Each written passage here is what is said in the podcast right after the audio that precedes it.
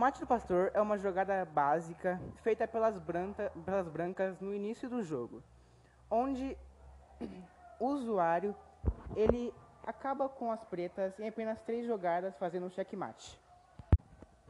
Reza a lenda que um dia o, o rei saiu do seu castelo para passear, quando encontrou o pastor jogando xadrez.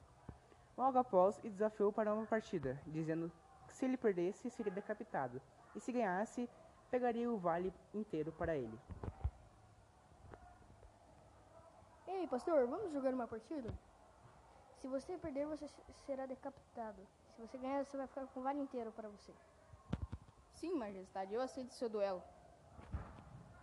E assim começou a partida. Por incrível que pareça, a partida não durou muito. E assim o pastor acabou com o rei em, em quatro jogadas, dando assim o nome de mate do pastor.